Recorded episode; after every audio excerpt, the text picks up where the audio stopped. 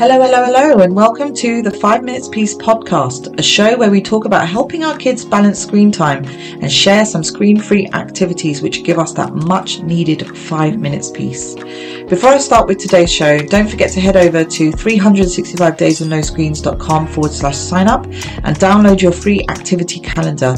There are 365 screen free activities for every day of the year and three types to choose from. So make sure you choose the right calendar for your child's age group.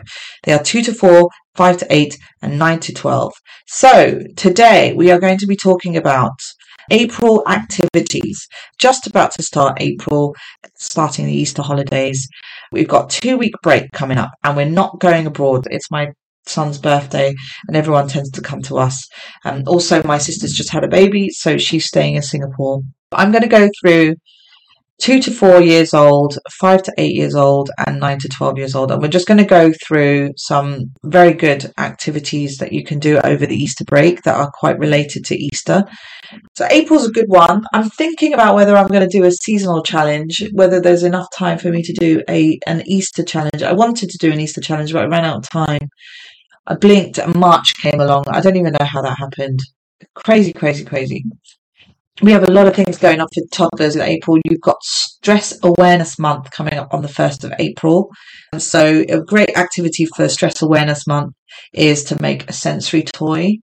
So, make some kind of sensory toy that had, like you can use like Play Doh is great for sensory. Um, elastic band is also great for sensory.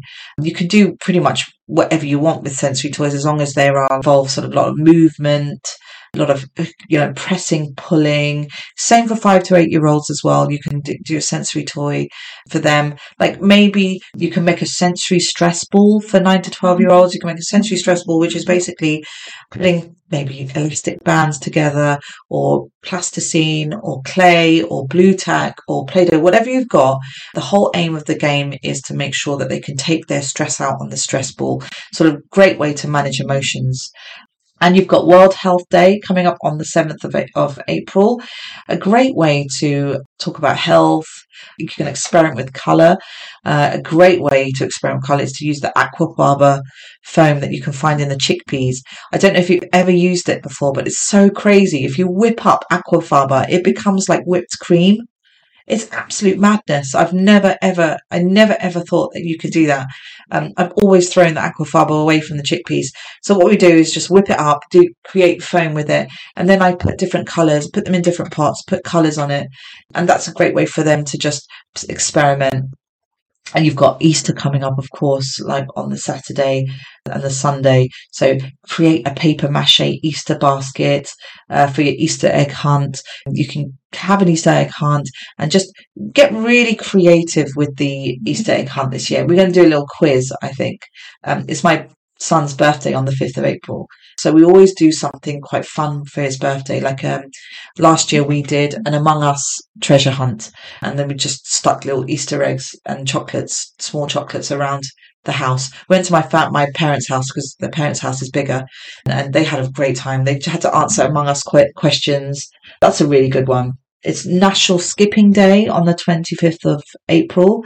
So encourage your toddler to skip. If they can skip maybe like 10 times 20 times get your 9 to 12 year old to skip a thousand times. I know it's a lot but you can you know pretend that it's a thousand mm-hmm. times. But just do like over the course of the day we could do a hundred whatever. It's just like a number that plucked out of there but just do it according to your child. But that's a great way to get fit on the skipping day. You've also got International Dance Day coming up on the 29th of April. So you can dance to your favorite tunes on International Dance Day. You can have a party, enjoy yourself. Another great way to enjoy the Easter break is to go on a nature walk because it's starting to get a bit warmer now. They'll make little paper plate masks for your Easter egg hunt. You can arrange your bedroom, do some spring cleaning because April's all about spring cleaning, wiping off the cobwebs from the winter break and like breathing in the fresh April air, although the UK weather is not quite catching up with this, with spring weather.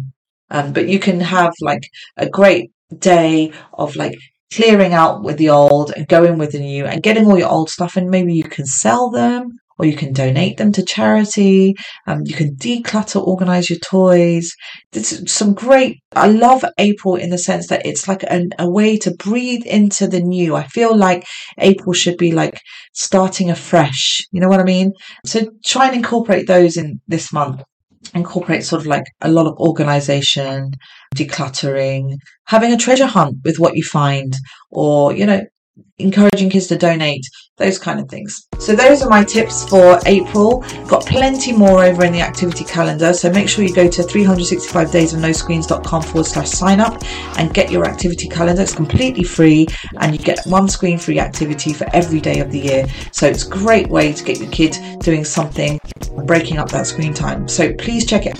Leave a link in the show notes below and I'll see you on the other side. Stay safe.